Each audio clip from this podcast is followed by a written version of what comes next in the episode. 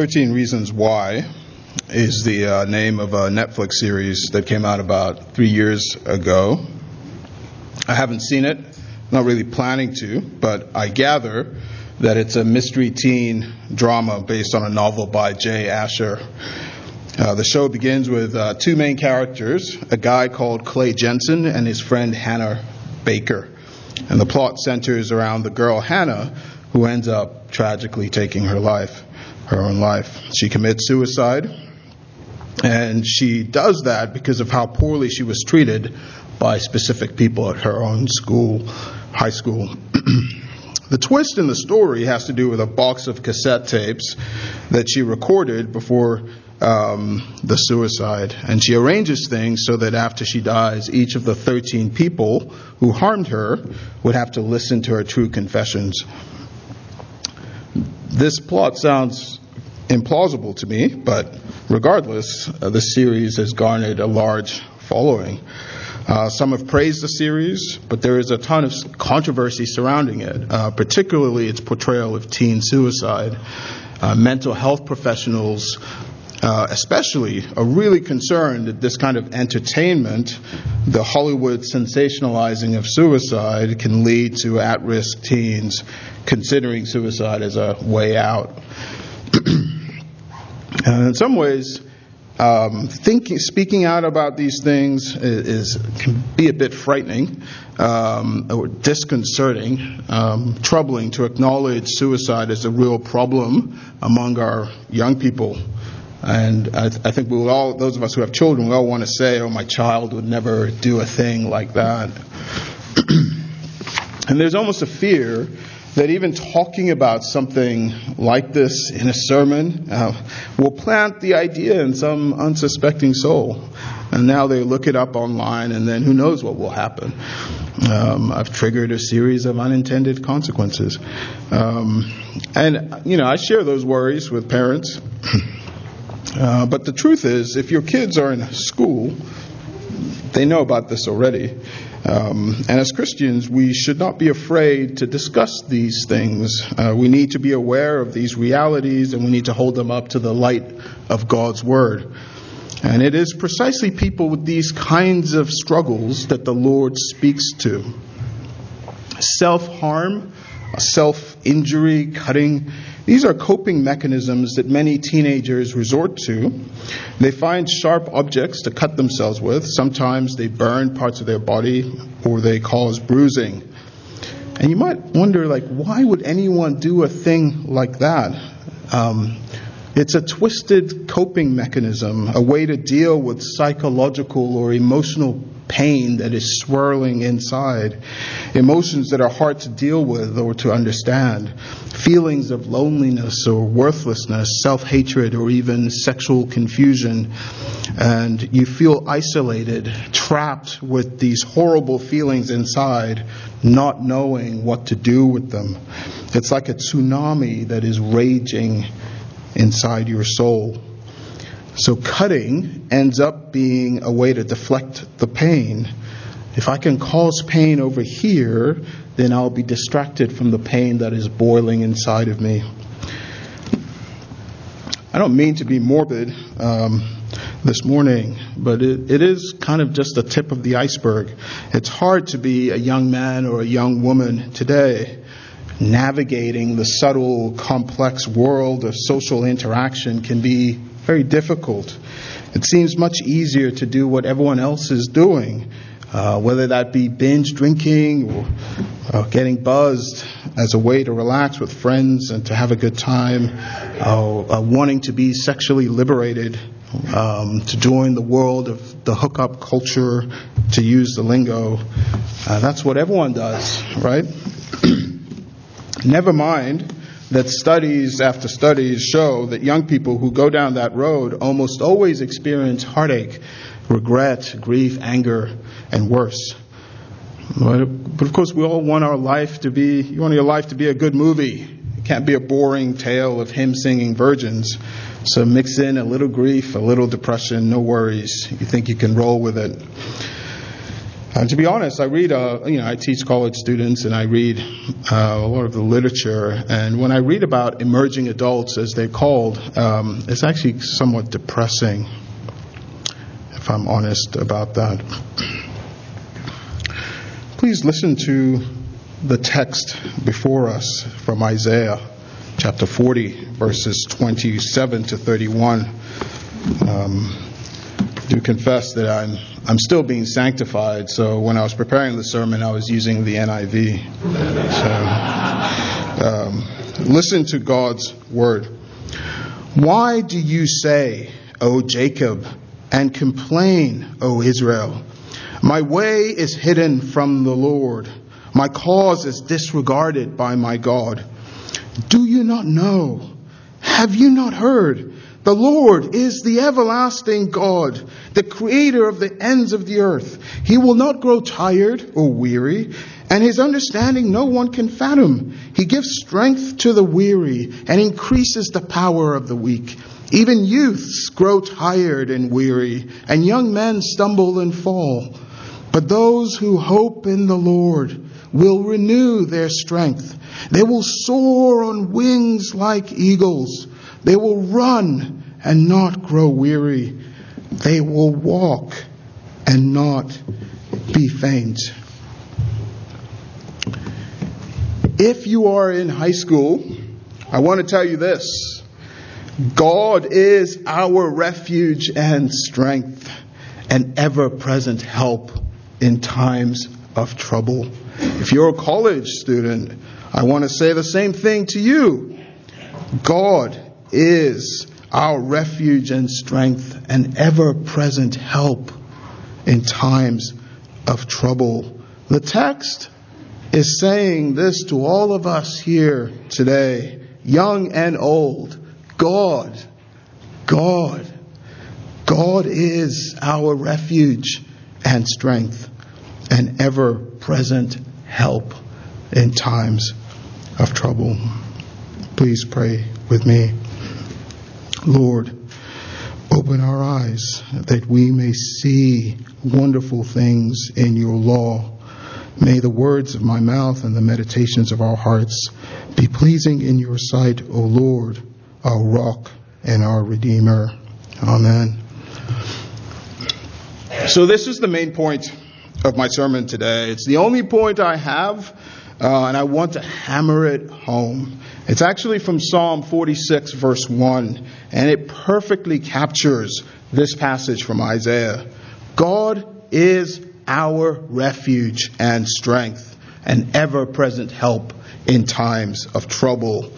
Um, you could argue that this is the implicit message of any good sermon that you have ever heard. God, God is our refuge and strength. He is here for you today, right now. He is your ever present help in times of trouble. Cling to Him with all your might. Never, ever let go. God is our refuge. But how often do we forget that? The Israelites, they fell into that trap, didn't they? They forgot the faithfulness of the Lord. The impossible had happened. Who would ever have believed it? King Nebuchadnezzar of Babylon had defeated Israel. In fact, that was a fulfillment of prophecy. God used Babylon to judge Israel for her idolatry and rebellion. But to the Jewish nation, this was a terrible calamity, a tragedy that the people of God could be vanquished by a pagan enemy, a pagan enemy whose gods were fake gods. They had no allegiance to Yahweh. The sky had fallen on their heads. The glory of Israel was over. All was lost. From now on, there could be only weeping and gnashing of teeth. In that period of agony and loss and grief, they had forgotten that God is our refuge. Listen to what it says in verse 27. Why do you complain, Jacob? Why do you say, Israel, my way is hidden from the Lord. My cause is disregarded by my God. They were complaining. They couldn't make sense of their terrible, terrible experience. Doesn't God see what is happening to us? Has He turned His back on us? Or perhaps He just doesn't care anymore? Our enemies have won. God has abandoned His people. He has forgotten all His promises. I mean, verse 27, it's, it's heartbreaking. It's a verse that is full of pathos. Israel was losing faith in God. And friends, are we so different? Are we not just like the nation of Israel? I know, I know, we, we like telling ourselves that they were ancient people. They had different customs, different culture. They lived in a different world. So there's a big gap between their world and our world. And on one level, that is true. Um, if you meet a seminary student, um, just be prepared to stifle a yawn as they drone on about the ancient Near Eastern context, right? But despite the differences between us and the ancient Israelites, I think we had a lot in common with them, right? Israel's problems, the things that kept them up awake at night, they are largely external. Their problems had to do with land, um, worrying about marauders, who could steal your property, a famine, drought, exile. In our society in North America, those aren't typically the kinds of things that worry us. Uh, many of us who live in this affluent culture, we struggle with more internal problems, psychological struggles, emotional pain. And we just complain like the Israelites. Why has God forgotten me? Does he not care? Does he not see what I am going through? We struggle with doubt and whether God is really real. We see all the nonsense. We see the mess around us. We see the political nightmare in Washington today. We see the hypocrisy. We see the hopelessness. And so we distract ourselves. We find satisfaction in other things computer games, movies, shows. Um, and, you know, most of those things aren't inherently evil. Uh, these are often good gifts from God. Um, and many of you, I'm sure, have seen the movie 1917 or uh, the South Korean movie Parasite. Um, uh, these movies are getting critical acclaim. I hear they're really good. I'm, I'm actually hoping to to see Parasite at some point. Um, but the reality is, and you know this, you can watch a thousand movies. You can binge watch uh, on Netflix the best, you know, Scandinavian crime shows, what have you. You will find that as good as they might be, they cannot ultimately satisfy. And when we try to find ultimate satisfaction in them, they turn into vicious idols because only God can satisfy us. So, verse 28 is a reality check. Do you not know? Have you not heard? The Lord is the everlasting God, the creator of the ends of the earth. He will not grow tired or weary, and his understanding no one can fathom. God is so gracious to us. He is reminding us of the basics. You don't need a PhD to understand this. Um, you don't even need to know how to spell that word theology. Right? God is shaking his head at you. Really? Really? Have you forgotten who I am? Are you that clueless? Listen, right? stop. Stop stop for a second. Slow down. Put down your phone. Stop scrolling through your Instagram Instagram feed, your Twitter account, whatever. Hit the pause button and imagine this, right? Imagine you're still a child or you're a young teenager. You're outside somewhere strange. It's like pitch black late in the night. You can barely see a thing. You hear strange noises in the night, an owl perhaps, or something worse. If you were walking alone, would you be scared in that moment? Don't fake it. You'd be terrified, right? You would be scared. All right, now, imagine if you were outside and your mom was holding one hand, your dad was holding the other hand. Would you be scared then? I don't think you'd be scared at all. Your parents are there, and that makes all the difference in the world. There would be no fear because they're with you. And because mom and dad are there, everything will be okay. Nothing bad is going to happen. And that's exactly how it is with God. He's ever present in our lives. At least that's how it should be, right? Think. Remember, who is the Lord? Who is the living God whom we say we worship? How would we describe this God? So let's try. He's amazing. He's awesome. He's astonishing, breathtaking, remarkable, astounding, marvelous. Oh man, like those are great adjectives, but they're kind of true, but they still feel woefully inadequate. They fall short. They don't come close to capturing the epic, unreal greatness of God. All right, let's switch it up this way.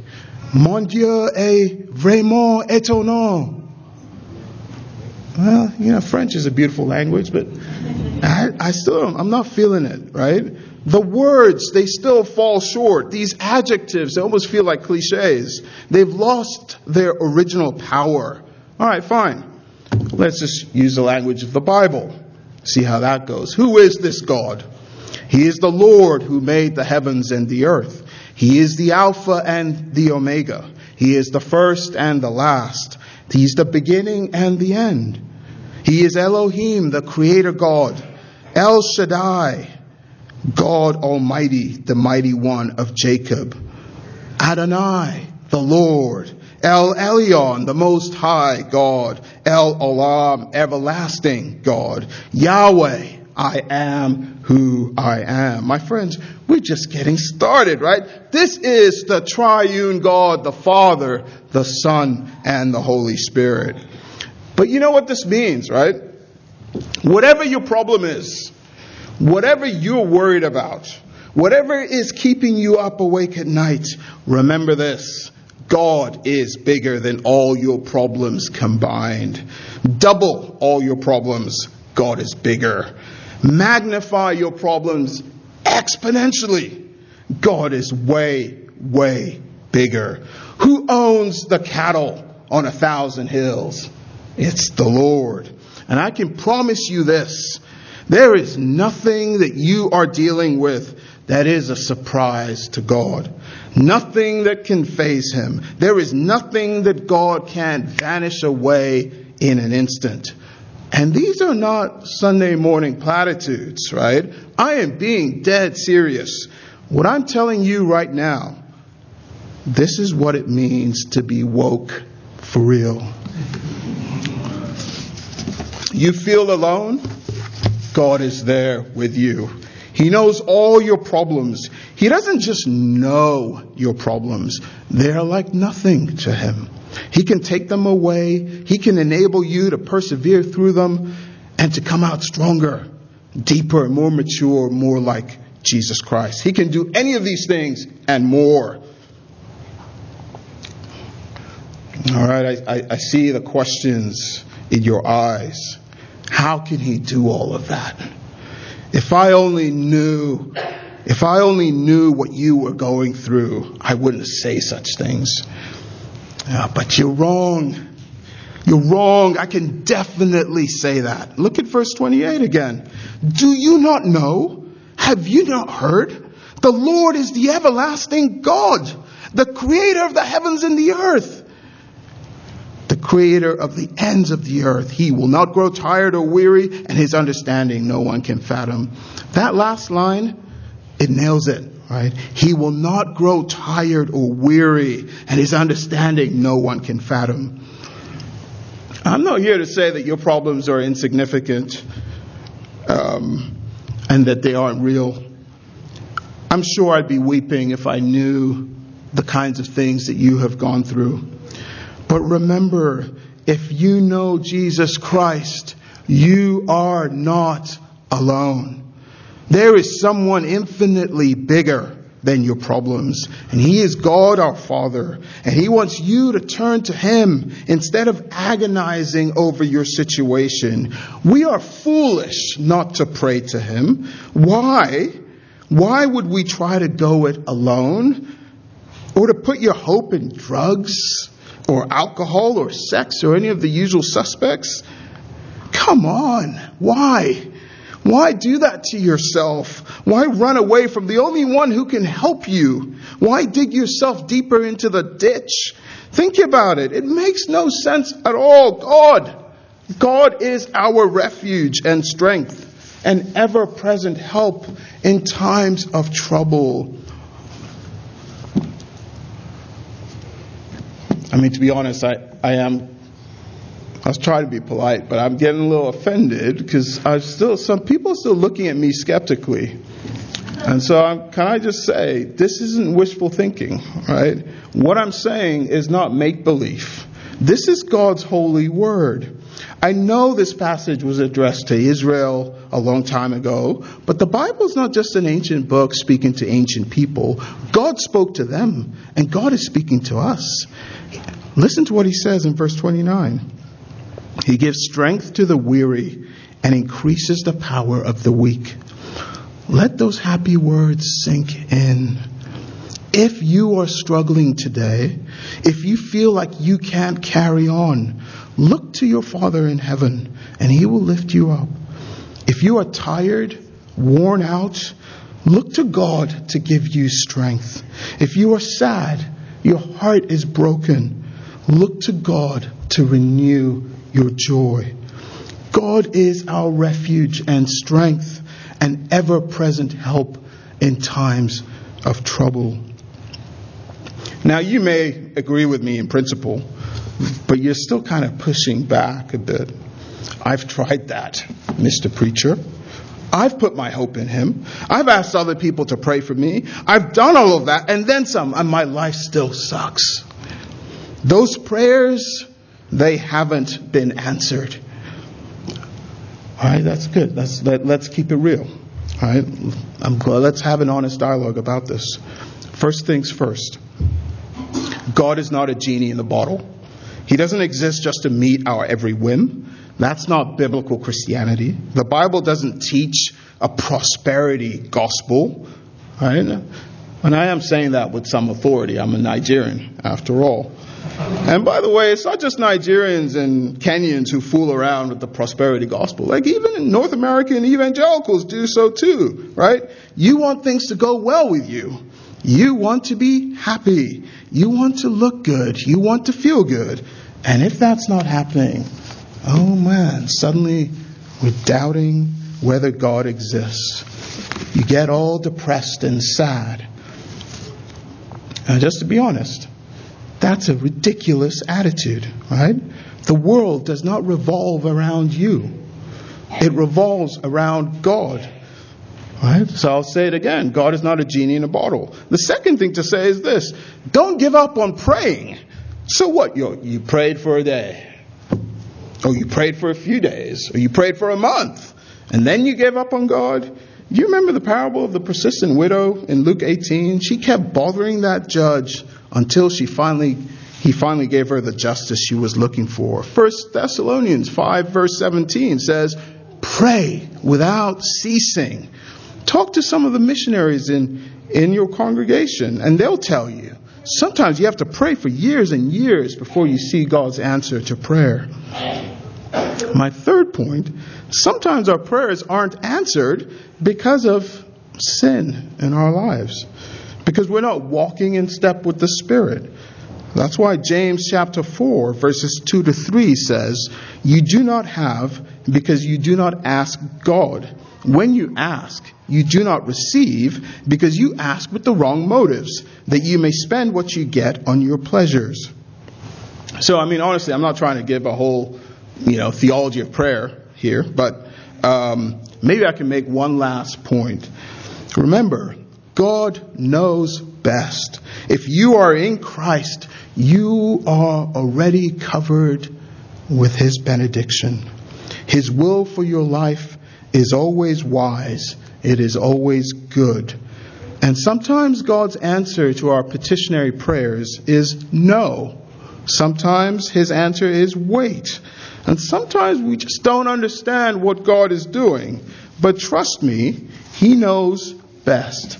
And in the meantime, even as we pray without ceasing, God is using our circumstances, He's using our situations, our trials, our tribulations. He's using all of that to conform us to the image of His Son, Jesus Christ. Lord, please make me more like Jesus. I promise you, that is a prayer that the Lord will answer with a yes. If I may, I want to speak directly to any high school students. You know, I, I know how it is. Some of you zone out during the sermon, right? It seems like God's word is only for adults.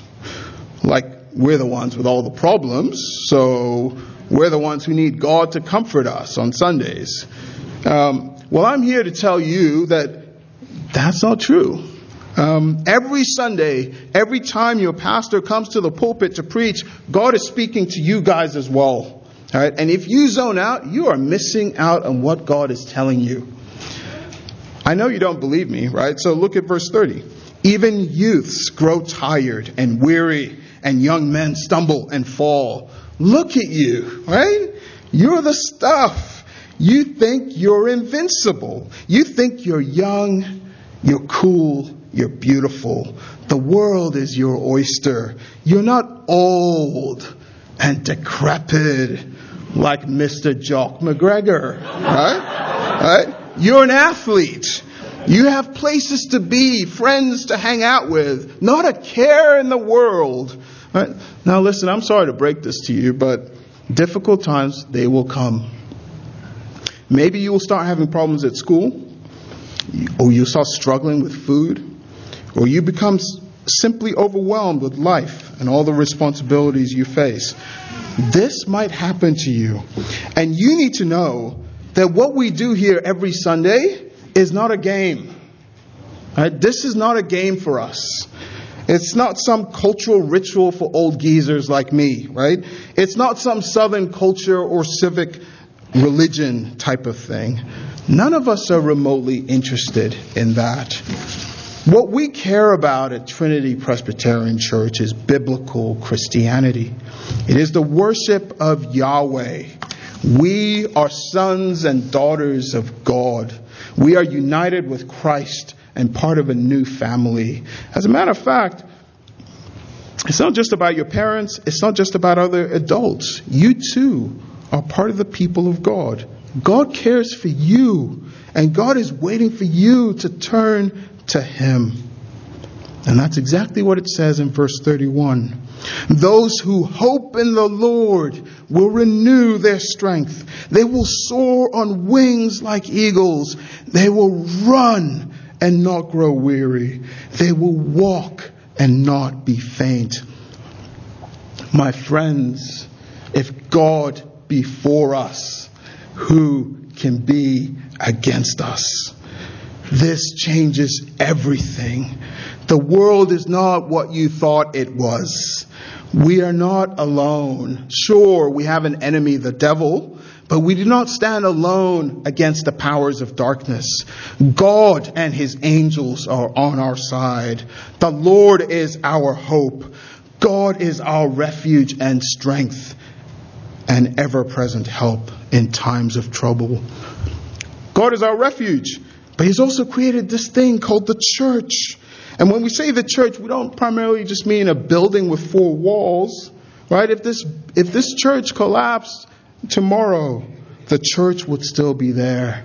We are the church. We are brothers and sisters in Christ. In fact, the Bible says we are the body of Christ. And God has placed us together to be the hands and feet of Jesus. And what that means is scandalous. God has given us the privilege to be ministers of Christ to each other. God has chosen, in fact, God has chosen to answer many prayers through you through your elders, through one another, through people in this local body. You're too ashamed to talk to your parents about your struggle. You're embarrassed. You're not sure how to even begin the conversation with your mom or dad. Why not pray to the Lord to give you strength, to give you the courage to talk to them about it? I know how it is. Sometimes with family, things get complicated, right? But you know what? Even if you can't talk to your parents, there are many people you can talk to. You have many older brothers and sisters in Christ, in this church, wise and godly people whom God has placed in your life. They witnessed your baptism and they made promises to God to look out for you. There are people you can talk to. All you need to do is ask. And, that, and by the way, I'm not just talking to young people, right? We all need each other. We all need to be speaking Christ into our lives, ministering the gospel to each other. And that should be happening all the time, informally on Sundays, in other settings, small group, Bible study, Mother's Day out. Um, I'm, sh- I'm sure there's all kinds of ways that you all minister to each other at this church. As I said, I have never seen 13 Reasons Why. It, it might be good drama, it might be good storytelling, I have no idea. But I do know that the premise of the show is the opposite of what God desires for you and me. If you're a Christian, it can never be so bad that you want to take your own life. As a good friend once pointed out to me, suicide is the ultimate deception. It's a permanent, irreversible solution for what is really just a temporary circumstance. Even if it feels to you like the end of the world, it's only temporary. You're at this low point and you see suicide as the only way out. That is what, I think that's what we call tunnel vision. You need someone else to widen your horizon, to give you insight. When we're young, we have these setbacks and we tend to blow them up out of proportion. Man, it's catastrophic. No, it's not. And you need someone older than you who can help you gain perspective and balance. Listen to me. If you are depressed or suicidal and you haven't told anyone, there are people at this church you can talk to your pastor, the elders, any number of godly men and women in this church. God desires your good. Believe me, He does.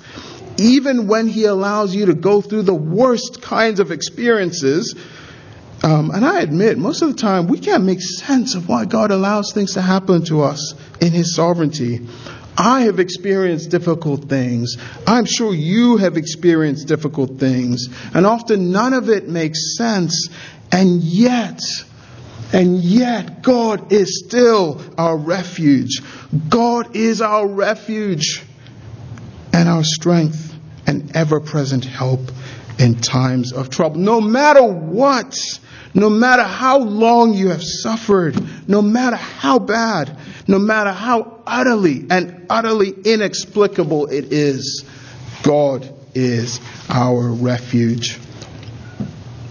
The apostle Paul knew this very well. I'm reading from 2 Corinthians chapter 11. I have worked much harder, been in prison more frequently, been flogged more severely, and been exposed to death again and again. Five times I received from the Jews the 40 lashes minus one. Three times I was beaten with rods. Once I was pelted with stones. Three times I was shipwrecked. I spent a night and a day in the open sea. I have been constantly on the move. I've been in danger from rivers, in danger from bandits, in danger from my fellow Jews, in danger from Gentiles, in danger in the city, in danger in the country, in danger at sea, and in danger from false believers. I have labored and toiled and have often gone without sleep. I have known hunger and thirst and have often gone without food. I have been cold and naked. Besides everything else, I face daily the pressure of my concern for all the churches. Who is weak and I do not feel weak? Who is led into sin and I do not inwardly burn? Those were Paul's trials and tribulations. Replace them with yours. Think about what you've been through. Think about whatever you're going through even today. Think about that and then meditate on this glorious truth, which is also from the apostle Paul, Romans chapter 8, 34 to 39, a passage that you all know very well. Who then is the one who condemns? No one. Christ Jesus, who died more than that, who was raised to life, is at the right hand of God and is also interceding for us. Who shall separate us from the love of Christ? Shall trouble or hardship or persecution or famine or nakedness or danger or sword? As it is written, for your sake we face death all day long. We are considered as sheep to be slaughtered. No. In all these things, we are more than conquerors through him who loved us. For I am convinced that neither death nor life, neither angels nor demons, neither the present nor the future, not, nor any powers, neither height nor depth, nor anything else in all creation will be able to separate us from the love of God that is in Christ Jesus, our Lord. I hope you heard that. Nothing, nothing, absolutely nothing will be able to separate us from the love of God that is in Christ Jesus our Lord. So rejoice. God is our refuge today. I said rejoice. Rejoice. God is our refuge this week. Praise the Lord. God is our refuge and strength and ever present help in times of trouble, now and forever. Amen.